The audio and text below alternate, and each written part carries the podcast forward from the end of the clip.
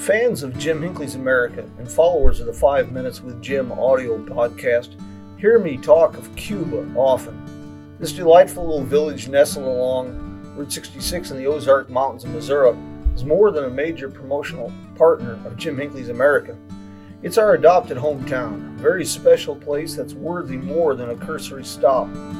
Say hello to a new friend on an old road. Take a two lane trip of memories into mysteries unknown. Come along for the ride. Jim Hinckley's America. Jim Hinckley's America.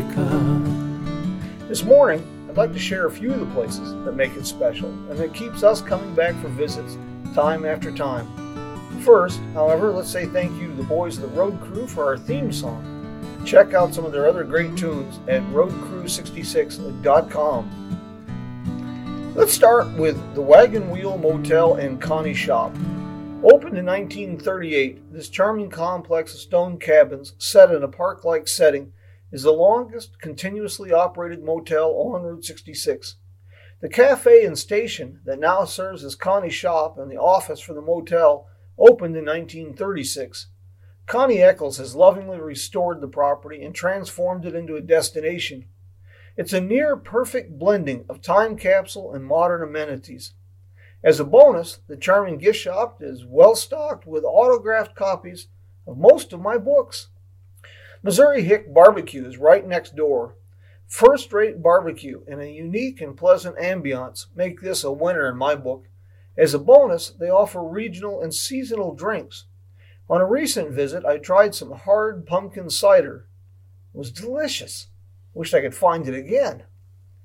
Cuba is centrally located to a wide array of scenic attraction and historic sites. Just 20 miles south of Cuba is Meramec Spring Park. The namesake spring is one of the largest in Missouri with more than 1 million gallons of fresh water a day pouring from a submerged cavern into a sheltered lagoon. A paved walking trail that circles the spring provides tremendous views of the forest, the rocky cliff face, and an old mill reflected in the emerald waters. The park is also an historic site. In 1826, settlers arrived at the springs and established a small community as well as the first industrial ironworks west of the Mississippi River. The massive remnants of the ironworks appear in the forest like the ruins of a lost civilization. And I also recommend the scenic drive through the park to the old cemetery. Visiting the park during the fall when the rich, colorful foliage makes it hard for a one eyed blind man to take a bad photo is a bonus. Onondaga Cave State Park is located just 15 miles southeast of Cuba. Guided tours into the depths of the cave provide access to some truly amazing and awe inspiring natural wonders. And on the surface, you can visit the Vilander Bluff natural area with its panoramic view of the Meramec River. If you see a picture of me, you know that I'm a big fan of trying restaurants and enjoying good meals and craft beers. This too is one reason that I enjoy Cuba. I can't think of any town of this size that has such a diverse array of great restaurants.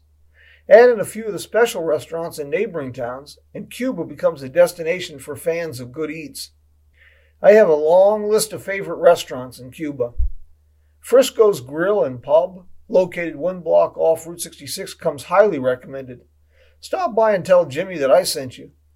And while you're there, try the toasted ravioli, a classic in nearby St. Louis, featuring breaded and fried ravioli served with meat sauce for dipping. The Cuba Bakery and Deli is perfect for breakfast, brunch, or lunch. I wind up here often for breakfast or some fresh muffins to share with the guest at the Wagon Wheel Motel that go well with Connie's excellent coffee. The Rock Fair Tavern is quite special. Dating to sometime in the mid 1930s, this classic roadhouse, built of locally quarried stone, offers an array of traditional American fare such as first rate burgers. I have to say there is a caveat. The restaurant is non smoking. The bar, however, allows smoking, and on occasion there is a bleed over. Another recommended breakfast option is Shelley's Route 66 Cafe. Now, this is an excellent and hearty traditional breakfast stop. and reasonable prices are always a winner in my book. But what I really enjoy is simply feeling like a local as I sip on coffee and listen to the talk of farm prices or old timers reminiscing, highway patrol officers talking with neighbors. Would you like to learn more about Cuba? Well, check out the website, visit cubamo.com, and you can always visit jimhinckleysamerica.com for information about Cuba or other great roadside stops. We've been telling folks where to go since 1990, and Cuba is one place that we really like to talk about. Ah, that was fast, folks. Looks like we're out of time this week, my friends. Thank you for joining us. And until we meet again, mi amigos, adios. See you next week for another episode of Five Minutes with Jim. Come along for the ride. Jim Hinckley's America. Jim Hinckley's America.